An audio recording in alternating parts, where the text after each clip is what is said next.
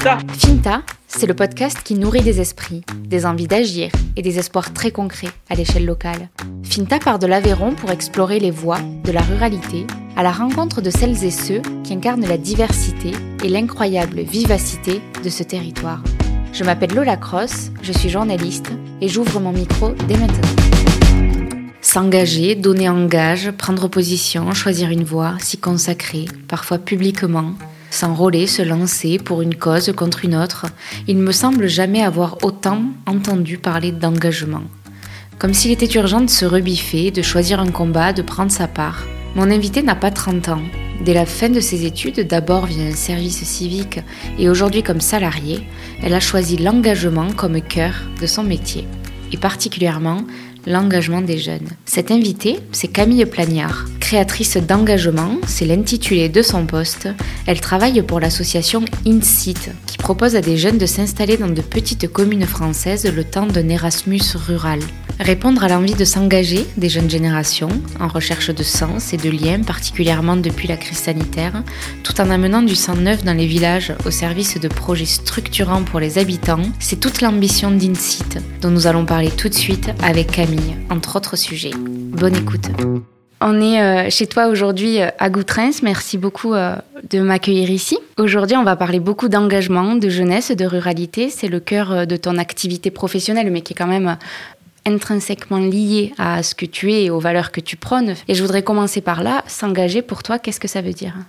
Alors pour moi, s'engager, c'est euh, la notion euh, du bien commun, euh, de pouvoir se rendre utile pour euh, l'intérêt général, c'est-à-dire pouvoir s'engager pour la culture, pour favoriser le lien social, l'environnement. Dès lors qu'on sort de chez soi et qu'on qu'on tend la main, qu'on fait un pas vers l'autre, l'engagement, il commence là? Il commence là. Tout à fait. Euh, pour moi, c'est euh, autant euh, pouvoir euh, accompagner son voisin qui peut être en difficulté pour décharger ses courses à faire partie d'une association locale qui, qui va permettre en tous les cas d'avoir cette notion du bien commun.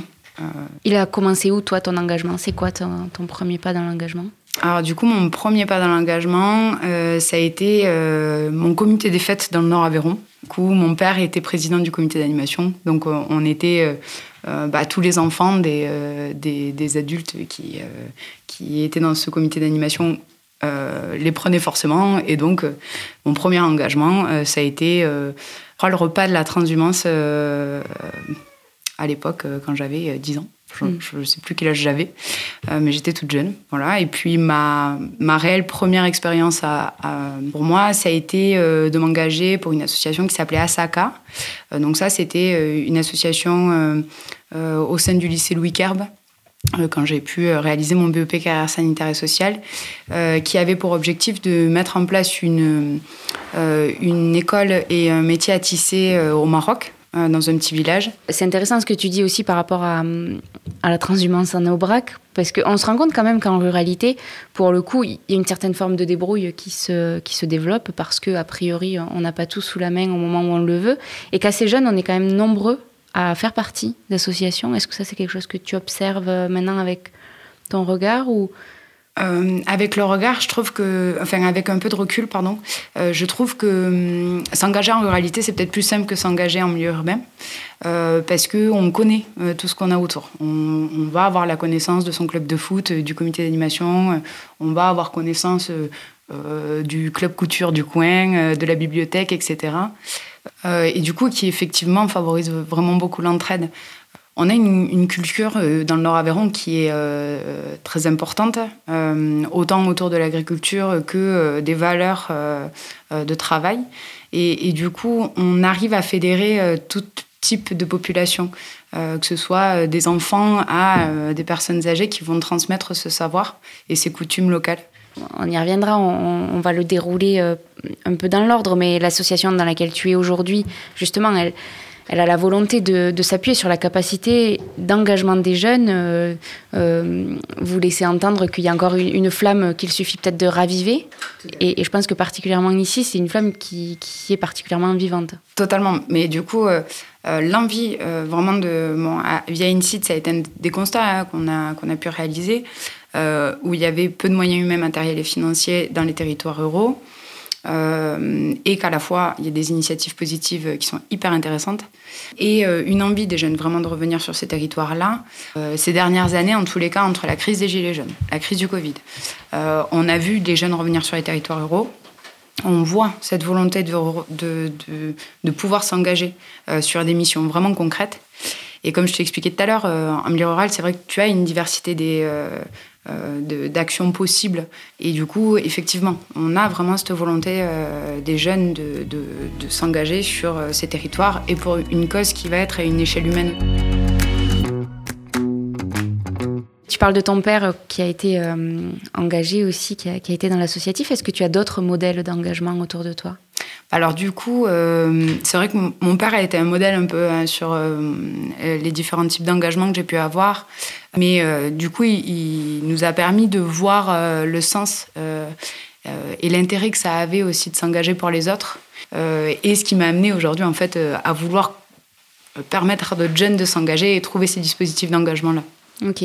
Donc, parmi ton parcours, tu es passé par l'AFEV, donc qui est l'association pour les étudiants à, Rodez, qui était basée au, au centre universitaire. Euh, et donc là, depuis 2-3 euh, ans maintenant... Ah, un an et demi. Un an et demi, pardon. Euh, c'est l'association InSit qui a été créée en 2018. Et donc tu l'as... Tu l'as rejoint il y a un an et demi. cette association, donc, elle part de Thibaut Renaudin, qui est maire de Terme, d'Armagnac, dans le Gers, et justement qui a envie de, mobiliser la, force d'engagement des jeunes au service de communes rurales qui parfois euh, on l'envie mais pas le jus euh, et, euh, et le, sang neuf pour porter des projets locaux pour le développement local. Et donc, INSIT part de là en proposant de l'Erasmus rural. Donc ça, c'est le, concept que vous, que vous portez parce que tout le monde le comprend, l'idée de, venir s'expatrier dans une, une commune sous la forme Erasmus, qui sont les échanges étudiants au niveau européen. Mais en fait, plus concrètement, l'Erasmus rural que vous proposez, c'est une mission de service civique, donc un dispositif euh, financé euh, par l'État depuis quelques années maintenant, et sur lesquels vous, vous apportez euh, un accompagnement aux communes. C'est-à-dire que vous mettez en relation une commune qui a un projet de potager collectif, d'inclusion numérique, de... de café associatif, on a une diversité d'actions voilà, il y, a une graine quelque part et vous, vous proposez aux communes euh, déjà de les accompagner, de mieux cerner leurs projets, de faire un diagnostic euh, de leur village, des forces vives qui, qui sont présentes sur ce territoire-là et de faire venir un jeune qui, pour le coup, n'a pas grandi là. Euh, il y a eu des exemples en Aveyron, à Saint-Chély, d'un jeune Québécois qui est venu pour six mois porter un projet. Donc c'est vraiment cette mise en relation c'est une plus-value par rapport au service civique classique qu'on peut connaître finalement. Tout à fait, parce que du coup là, on, a, on mobilise en fait un, village autour de l'accueil de ces jeunes et, on, va mettre en lumière un projet pendant six mois euh, au sein du village. Alors effectivement, on fait tout un diagnostic de territoire bien en amont euh, avec euh, euh, soit des communes, soit des associations, soit les deux, ça dépend, où on va identifier les besoins et, l'apport que pourra avoir un jeune volontaire en service civique dans ce, dans, dans, ce projet-là. Et on, on va, en interne au village, trouver aussi des personnes qui vont vouloir encadrer ces jeunes pendant les six mois d'intervention. Mais effectivement, les, les jeunes apportent un œil extérieur. Il y a l'envie aussi du village d'accueillir euh, une nouvelle population et c'est d'ailleurs euh, euh, pour la plupart des villages arriver à, accueillir de nouveaux habitants, bah, c'est pas forcément évident. Donc là, par exemple, en Aveyron, qu'est-ce qui a été porté comme projet en deux mots? Alors en Aveyron, on a des projets autour du renouvellement des générations agricoles avec la mise en place d'une offre de logement alternative pour accueillir de nouveaux habitants justement. Euh, on a eu euh, la valorisation du patrimoine local euh, à Brousse-le-Château, où du coup, il y a un magnifique château, à Saint-Elie-de-Cernon, autour de la commanderie hospitalière, à Saint-Victor-et-Melvieux, où on met en place un jardin partagé, un jardin médiéval, pardon, rien à voir avec un jardin partagé. et, du coup, on a également des projets qui sont en train de se dessiner autour de montage de cafés associatifs, de jardins partagés, justement, et, euh, euh, et de mise en place de tiers-lieux. Euh, on a également un projet autour de la transition écologique et sociétale. Voilà, on a vraiment des projets divers et variés. Et là, quand donc si, si, je viens te voir aujourd'hui, Camille, c'est que tu, tu coordonnes l'association InSite sur l'Aveyron. Donc, en plus d'être de ce territoire, vraiment aujourd'hui, tu as cet œil privilégié parce que tu es en contact, toi, avec les, les maires qui sont les premiers à, à venir vers vous. Qu'est-ce que tu observes aujourd'hui auprès de ces maires Parce que attirer des nouvelles populations, euh, attirer des jeunes ou faire revenir les jeunes du département après leurs études pour euh, voilà, faire vivre ces, villages. Euh, on sait combien tout est indexé sur la population, hein, la, vie commerçante, la vie associative, la vie économique. Bon voilà, on est dans un cercle vertueux, mais il suffit d'avoir des habitants pour le faire tourner.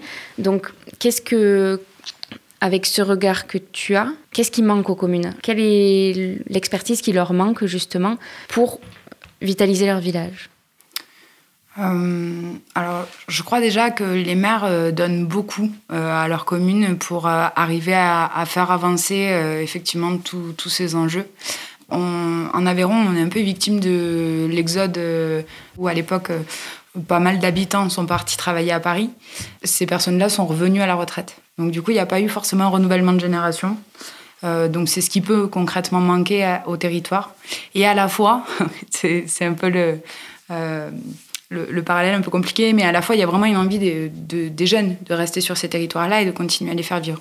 Moi, je pense que la difficulté, c'est d'arriver à maintenir tous les services de proximité pour donner aussi envie aux jeunes de venir.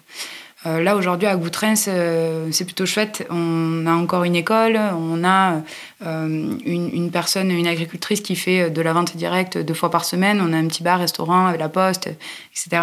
Mais c'est les services minimums, en fait, pour, pour avoir envie aussi de s'installer dans un territoire. À Saint-Chély, on a la chance d'avoir tous les services de proximité, du médecin à la maison de retraite, à effectivement l'épicerie qui va tourner euh, de façon complète, mais parce qu'aujourd'hui, il y a une économie locale euh, et touristique qui est assez importante sur, euh, sur ce village-là. Voilà, c'est un peu la difficulté de maintenir les services de proximité et, et je pense que. Voilà. Est-ce que vous sentez, là, en amenant des jeunes dans des petites communes, que pour les habitants, ne serait-ce que de voir quelqu'un de l'extérieur s'intéresser à leur village et s'y engager, mm. ça redore un peu l'image de la ruralité et ça donne envie presque de s'y engager soi-même à nouveau? Les premiers témoignages, euh, quand je vais rencontrer une commune, euh, ce qui a été assez intéressant euh, dans le Cantal, en tous les cas, j'interviens sur une commune de 184 habitants, on m'a dit, mais jamais on arrivera à trouver des jeunes qui vont vouloir venir soutenir notre projet. Et, c'est vrai que ça, fait plaisir, en tous les cas, aux habitants, aux élus et, à la dynamique associative, en tous les cas, de, de voir qu'on a des gens aujourd'hui qui souhaitent s'investir sur ce territoire-là et en plus des jeunes. Alors c'est fantastique. Et comment vous faites pour que ce soit durable derrière? Parce que ces jeunes, ils restent entre 6 et 12 mois dans leur service civique. Ah, chez nous, c'est 6 mois. 6 mois, ok. Alors vous avez eu des cas de jeunes qui se sont installés sur le territoire après leur service civique. Mais comment on fait pour que les projets qu'ils ont impulsés, que les habitants se les approprient et puis que prennent le relais pour les faire vivre? Notre objectif, c'est euh, de se dire, voilà, il y a un renfort pendant six mois sur le projet, euh, et à la fois, euh, les habitants, il faut qu'ils arrivent à se réapproprier le projet une fois que les jeunes partent. C'est vraiment notre objectif. Donc en fait, on va intervenir six mois. On peut avoir effectivement la chance d'avoir des jeunes qui sont embauchés à la fin de, leur mission de service civique. Alors là, que demande le peuple, j'ai envie de dire. mais c'est pas toujours le cas, donc on on a vraiment des jeunes après qui repartent, soit euh, qui reprennent des études, soit qui vont, euh, euh, qui vont reprendre leur parcours scolaire de façon très classique, ou qui vont partir à l'étranger, puisque cette expérience de mobilité déjà nationale leur permet de, parfois avoir l'envie d'aller à l'étranger. Et du coup, l'idée c'est de faire une pause pendant six mois. de faire le bilan aussi avec la commune. donc on fait un bilan, on fait une pause de six mois où on va euh, voir s'il y a une évolution du projet aussi. Et après, on va repartir. Euh, soit on repart avec des jeunes, euh, soit on repart pas avec des jeunes. Et l'idée aujourd'hui d'INSIT, c'est de, de voir comment on peut diversifier les modèles d'engagement dans le cadre de ce dispositif Erasmus Rural.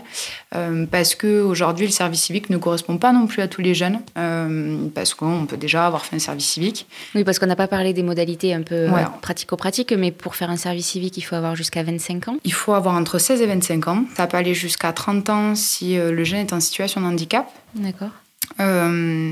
C'est un recrutement exclusivement sur la motivation. Et c'est surtout qu'on a la possibilité de faire qu'un service civique dans sa vie. Mhm.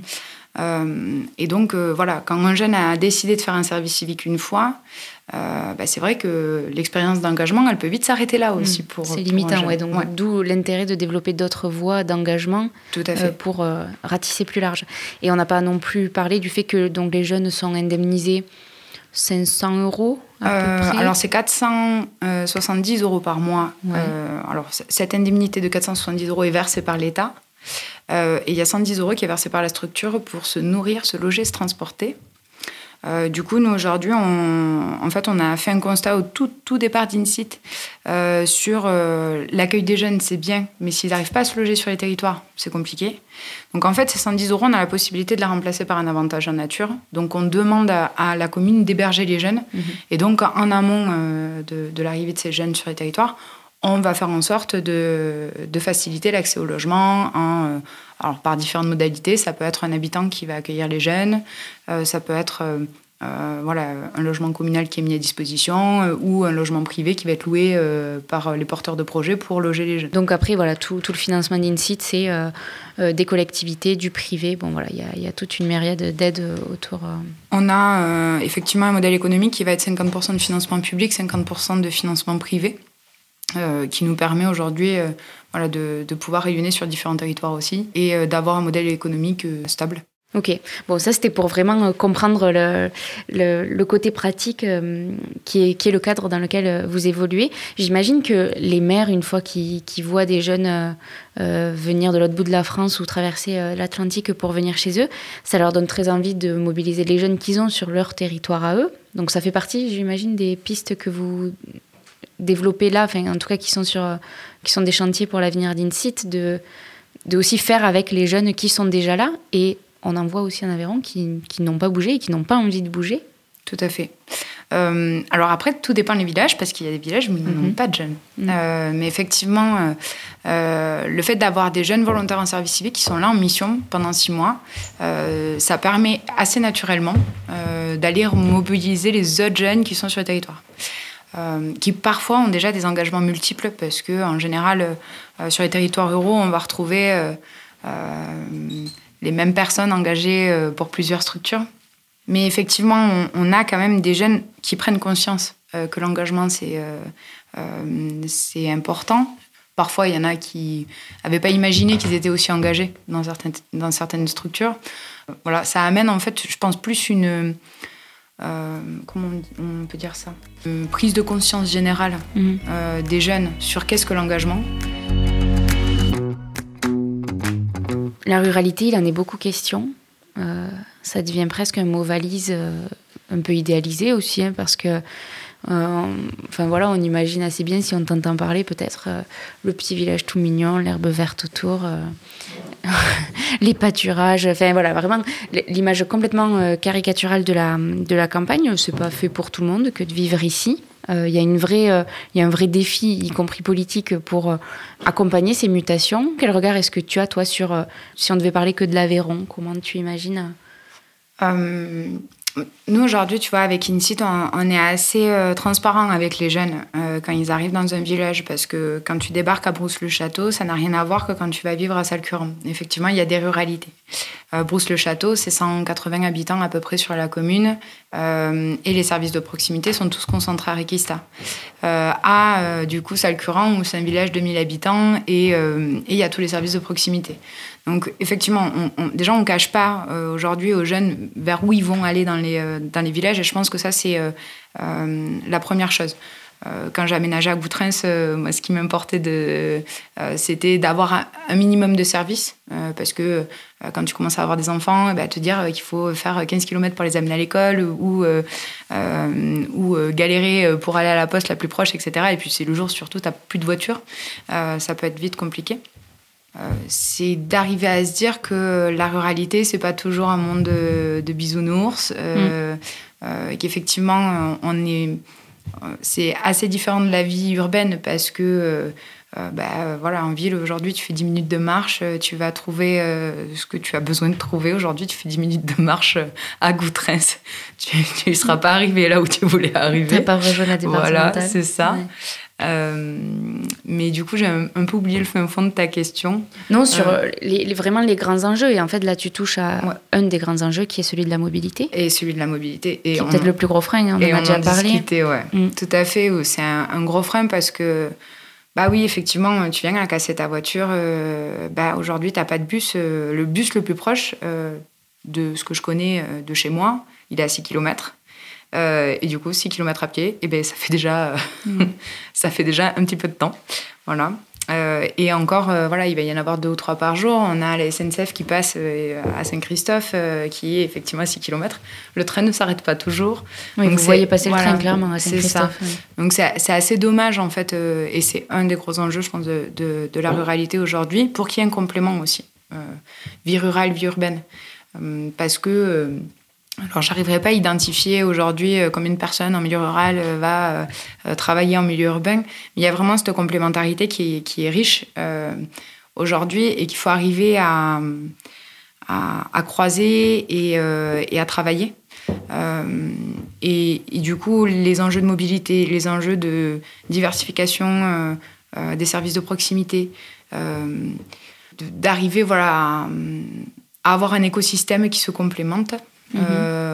Euh, c'est demain la base de, des ruralités euh, pour qu'elles arrivent à fonctionner, pour moi. Mhm. Voilà. Avec InSite, là, vous lancez, euh, je crois que c'est une fois par mois, des cafés de campagne en ligne. C'est quelque chose que vous avez développé avec les confinements, hein, si je ne me trompe pas. Oui, tout à fait. où, voilà, chaque, chaque mois, il y a une grande thématique. Alors le dernier que j'ai vu et qui sera déjà périmé à la diffusion de l'enregistrement, c'est euh, celui avec le, ministre euh, Joël Giraud. Euh, celui d'avant, c'était sur la place des femmes en ruralité, si je ne me trompe pas. Il y avait eu les tiers-lieux. Bon, voilà, vous, vous, positionnez comme un acteur qui, qui pense ces grands chantiers de la ruralité. Comment en fait on transforme ce mot valise qu'est la ruralité en, en, en vraie action? L'idée, c'est de pouvoir échanger, de traiter des thématiques qui vont être euh, en lien avec nos projets sur les territoires. Euh, la place de la femme en ruralité, concrètement, euh, on n'entend pas parler tous les jours. elle a beaucoup évolué aussi mhm. sur, sur ce dernier siècle. et, du coup, c'est de, voilà, de pouvoir montrer aussi les évolutions, de pouvoir échanger concrètement entre ben, voilà, un ministre de la ruralité. C'est pas tous les jours qu'on a l'occasion d'échanger avec lui. à à demain euh, de se dire euh, j'ai envie de monter un tiers-lieu, comment, euh, comment d'autres s'y sont pris pour arriver à monter ce tiers-lieu-là. Donc l'objectif, voilà, à travers ces cafés de campagne, c'est de pouvoir mettre en lumière nos porteurs de projets. mais après, on, vient en complément des journées locales où on va réunir nos porteurs de projets et nos volontaires. On va avoir euh, notre site internet où on, a des ressources et des initiatives euh, qui sont référencées. Alors les ressources, ça peut être autant des structures qui peuvent accompagner euh, à l'émergence ou au développement, à l'innovation de, de, projets, à des ressources documentaires. Ce qu'il y a de très intéressant aussi sur votre site, c'est que les jeunes qui sont en Erasmus rural font leur petit carnet d'engagement tous les mois, ils partagent euh, euh, leur quotidien, ce qu'ils ont traversé euh, dans le mois. Et c'est assez intéressant de, lire leurs témoignages sur le, Covid, l'isolement, le fait que peut-être des, jeunes qui étaient dans, au moment de leurs études supérieures ont, peut-être senti un décalage entre ce qu'ils étaient en train d'étudier et peut-être l'utilité qu'ils voulaient avoir autrement. Est-ce que ça, c'est un levier pour vous Effectivement, ces jeunes pour la plupart post-Covid, euh, ont utilisé cet argument pendant les entretiens en, disant voilà, aujourd'hui, j'ai besoin euh, d'être dans du concret, euh, de pouvoir ben, avoir du lien social mmh. concrètement, parce qu'on on a eu pas mal d'étudiants qui ont été confinés seuls dans leurs appartements on a pu s'apercevoir que euh, la dépression chez les jeunes augmentait, euh, que... Euh, Être confiné seul et avec plein d'incertitudes, parce que quand même, le, bout du tunnel... tout à fait. Le, bout des études et tout, tout ça a perdu peut-être un peu de... Et puis du coup, il y a pas mal de jeunes aussi qui ont voulu se réorienter, mm. en se disant, en fait, bah, du coup, ils se sont posés un milliard de questions pendant cette période de, de confinement. et en même temps moi aussi, je me suis posé un milliard de questions pendant cette période de confinement et ce qui m'a amené à changer de travail aussi euh, à ce moment-là. Euh, en, me disant que je quittais la fève au début pour je, je ne savais pas pourquoi. Et puis une site est arrivée sur mon chemin et je me suis dit ah c'est peut-être l'occasion d'eux. Mais euh, mais c'est vrai que quand on est jeune, qu'on ne sait pas ce qu'on veut faire plus tard, que c'est une question qu'on nous pose à peu près tous les jours et, qu'à la fois on se retrouve seul, isolé face à, soi, à soi-même et à, à ces questionnements-là, bah, effectivement, et cette incertitude, mm. c'est vrai que ça a amené des jeunes à, à, se mobiliser à s'engager et à aller découvrir de nouveaux territoires. Et c'est super valorisant après d'être acteur sur une commune d'être euh, celui, celle qui était à l'origine d'un projet qui, derrière euh, revitalise un bourg ou quoi. Mm. C'est quand même des, missions et qui sont derrière valorisables dans un CV, qui voire même euh, affinent des projets professionnels pour les jeunes. Quoi. Carrément, et pour un employeur, il, a tenu six mois dans un village de 100 habitants, waouh Et à la fois, là, les jeunes qui ont été dans des villages de 100 habitants, ils, te disent, mais, mais, pour rien au monde, je referai un service civique ailleurs. Mm. Et c'est vrai que c'est assez valorisant. Autant il y a des jeunes qui, ont, qui vont rester sur les projets aussi. Mm. Euh, des jeunes qui sont venus passer euh, six mois dans le village et qui vont repartir faire leurs études, mais en général, deux, trois mois plus tard, ils vont repasser pour voir, euh, pour voir bah, les gens qu'ils ont rencontrés mm. pendant leur service civique. Donc, c'est c'est vrai qu'on est à cette fameuse échelle humaine intéressante pour valoriser l'engagement et, et, ramener un peu l'église au centre du village, comme on dit, après une période de Covid. Euh, qui te permet de faire le tri sur euh, ce que tu veux et ce que tu ne veux pas mhm. euh, aussi, demain, dans, dans, ta vie. Donc c'est assez, assez intéressant. et puis, tu vois, bah, si je reprends un peu mon parcours, moi de mon côté, j'ai été au comité d'animation, j'ai été dans cet assaut de bénévolat pour le village d'Asaka, j'ai été à la Fève, j'ai été aux pompiers.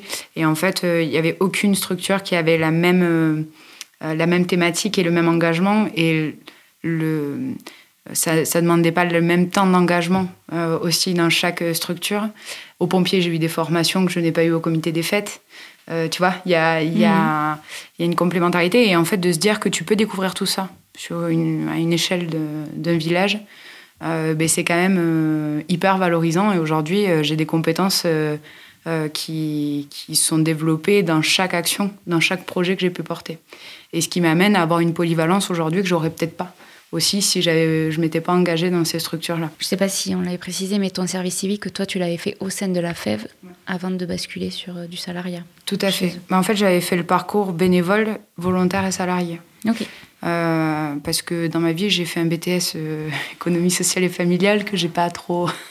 voilà, bon, bref, c'était ben, je fais partie de ces étudiants qui savaient pas ce qu'ils voulaient faire et, et, qui ont fait des études pour faire des études. Euh, mais du coup, en parallèle, euh, je me suis toujours accrochée à un engagement quand j'avais quelque chose qui me plaisait pas. Et du coup, j'avais été bénévole à la FEV où j'avais accompagné un enfant deux heures par semaine euh, qui était en difficulté dans son parcours scolaire. C'est vraiment le, cœur de la FEV, ça. Hein. C'est le cœur de la FEV. Les étudiants mm. s'engagent comme bénévoles. Oui, tout à fait. Et, du coup, euh, arrive le moment où euh, une service civique de la FEF me parle du volontariat. Euh, et donc, ça m'a amené à, me dire j'ai envie de faire un service civique. Très peu connu à l'époque d'ailleurs. et donc, j'ai pris ce poste effectivement à la FEF pendant cinq ans. Et, et, puis la crise du Covid est aussi passée par là pour moi, où je me suis dit, c'est sûr que l'éducation, c'est un projet en viager et il y aura toujours de quoi faire de même. Et euh, j'avais envie de revenir à des choses plus simples, plus locales, plus centrées sur euh, aussi euh, un petit groupe de personnes. Et, donc, ce qui m'a amené à bosser à InSite, pour me voilà arrivé à InSite, et ça fait un an et demi, ah et, et la belle aventure commence, quoi. Je t'amène sur la fin de l'entretien, Camille, pour le coup, avec la question rituelle de Finta. Oui. À voir si tu l'as préparé ou pas. Sinon, c'est une colle. Cette question-là, c'est en quoi est-ce que tu crois? En quoi est-ce que je crois? Alors, je ne l'ai pas du tout préparé, donc c'est une belle colle. Euh, moi, je crois que demain, euh, notre, euh, notre société peut évoluer. elle peut évoluer dans le sens où aujourd'hui, on est beaucoup guidé par le numérique et qu'effectivement, quand on commence à, à réfléchir un peu, on se dit qu'on a envie de, retrouver des choses simples de la vie. Euh, aujourd'hui, on entend beaucoup parler de transition écologique et en fait, euh, on veut juste revenir à ce que faisaient nos grands-parents à l'époque, euh, c'est-à-dire une vie simple et, une vie avec moins de consommation, peut-être. et du coup, je crois en cette société qui peut évoluer. Et, à la fois... Et à la fois, euh, tout dépend des présidentielles euh, de demain. Mais justement, avec Insit, vous prouvez aussi un peu l'inverse, c'est que vous rendez tout le monde acteur. Tout à fait. Et donc, on n'est plus là. Enfin, vraiment, c'est ce que moi, c'est ce que je retiens euh, de, de tout ce que j'ai lu et de, de, ce que je sais de vous, c'est que on n'est pas là pour consommer du service public, on n'est pas là pour attendre que ça tombe et que ça vienne du politique, mais pour le coup, on fait de chacun des, des acteurs. Et en cela, on, impulse une dynamique, on met un réseau, et, derrière, c'est cette action-là qui peut être proactive sur la, décision et la politique publique, pour le coup. Et tout à fait. Et c'est pour ça que je pense que vraiment notre société de demain, elle peut évoluer. Euh, et, qu'elle elle va changer. Et euh, tu as tout résumé en fait. c'est pas mal, mais du coup, c'est vrai que quand je dis notre société peut évoluer, c'est aujourd'hui pour moi, on est enfermé vraiment dans, euh, dans une société de consommation qui, euh, l'être humain a besoin de se sociabiliser. C'est dans notre nature, c'est dans nos besoins physiologiques. Et, de pouvoir se dire qu'en fait, l'engagement est une forme de sociabilisation et, qu'à la fois euh, je, pars, je pars vraiment loin, mais euh, et qu'à la fois on, a euh, cette société qui, en fait, je trouve qu'on a deux sociétés. Je, je trouve qu'on a besoin de, se réunir et de, se retrouver sur des choses très simples au quotidien. Voilà. Euh, mais effectivement, le, fait que tout le monde peut être acteur du changement de demain, euh, c'est euh, quelque chose bah, de primordial et d'important pour qu'on arrive à évoluer c'est quoi pour toi la, bonne échelle de, l'engagement? Parce que là, vous, vous, parlez de développement local, on est à l'échelle d'une commune, d'une communauté de communes, on n'est même pas à l'échelle départementale pour le coup. C'est vraiment l'échelle où chacun se connaît, se reconnaît, est lié, est responsable de ses actions par rapport à l'autre. Pour toi, c'est quoi la bonne, la bonne échelle euh, moi, pour moi, la bonne échelle. Pour vivre euh... heureux, avoir euh, euh, le nécessaire pour vivre, voilà, ça passe par l'alimentaire, l'éducation, la santé. Jusqu'où il faut voir Toi, tu te vois vivre dans quel rayon là si... Moi, je me vois vivre dans un rayon de 15 km, mmh. dans mon futur, tu vois. Euh, après, pour le coup, dans un rayon de 15 km, tu trouves tout ce qu'il faut aujourd'hui à Goutrens. Mmh. dans un rayon de 15 partout. km, c'est pas le cas partout dans, pour tous les villages. Euh, mais effectivement, euh, la, la, bonne échelle euh, humaine, entre guillemets, c'est de se dire que, tu vois, au-delà au d'un village de 1000 habitants, je suis pas sûre que tu arrives à connaître mm. toutes les personnes qui peuvent incarner ce territoire-là. Euh, tu vois, pour avoir vécu à Rodez, et ça n'a rien à voir. Enfin, euh, enfin c'est une petite ville. À la fois, euh, on a appris à connaître nos voisins pendant le confinement. Et, et de se dire que, ben voilà, aujourd'hui, là, je connais mes voisins. Tu vois. Mmh. Je suis à une échelle beaucoup plus humaine et beaucoup plus petite, qui fait que l'entraide, forcément, tu vas, tu vas plus facilement la développer. Ouais, moi, je pense qu'une. En fait, la, la, ruralité, pour moi, c'est cette échelle-là, si tu veux. C'est mmh. euh, de se dire que tu peux. Euh, euh, tu, tu, peux avoir plein de ressources autour de toi sans le savoir. Quoi. Oui. Je crois que c'est euh, Vincent Benoît à Arvieux qui fait partie de l'équipe qui a, qui a, lancé le, le village, le, le jardin d'Arvieux, tout ce tiers-lieu villageois. Euh, qui est partenaire Aide Incite. Vous avez eu des, euh, des Erasmus ruraux euh, à Arvieux. Je crois que c'est lui qui me, qui me parlait d'une taille humaine qu'il a théorisée à, à, 800 personnes à peu près. Ouais, voilà, bah... une, une, une, poche de 800 personnes dans laquelle on, on, trouve finalement toutes les compétences, tous les profils, tout ce qui fait que ça peut marcher ensemble. Chacun est, est sa pièce du puzzle et, et ça fonctionne à cette échelle-là. Donc en fait, tu te retrouves un peu sur ah, mais totalement, cette même théorie. Totalement, parce que tu vois, demain, enfin, ouais, 800 personnes je trouve que c'est effectivement le, le c'est une bonne théorie. C'est une je, bonne théorie. Ouais. Je, en général, je suis d'accord avec Vincent. Vincent Benoît, c'est le troisième épisode de Finta. c'est ça. Merci beaucoup. Camilla. Merci à toi. Merci. Vous êtes arrivés au bout de ce nouvel épisode de la saison 2 de Finta. S'il vous a plu, parlez-en autour de vous, partagez-le à vos amis. C'est le meilleur soutien que vous puissiez apporter à Finta pour qu'il continue son chemin. Retrouvez Finta sur Instagram, sur Facebook ou sur LinkedIn pour ne rien rater des nouveaux épisodes et de leurs coulisses. Et si vous voulez recevoir chaque nouvel épisode directement dans votre boîte mail, vous pouvez vous abonner à la newsletter de Finta. On se retrouve dans 15 jours. D'ici là, gardez l'œil ouvert, soyez curieux.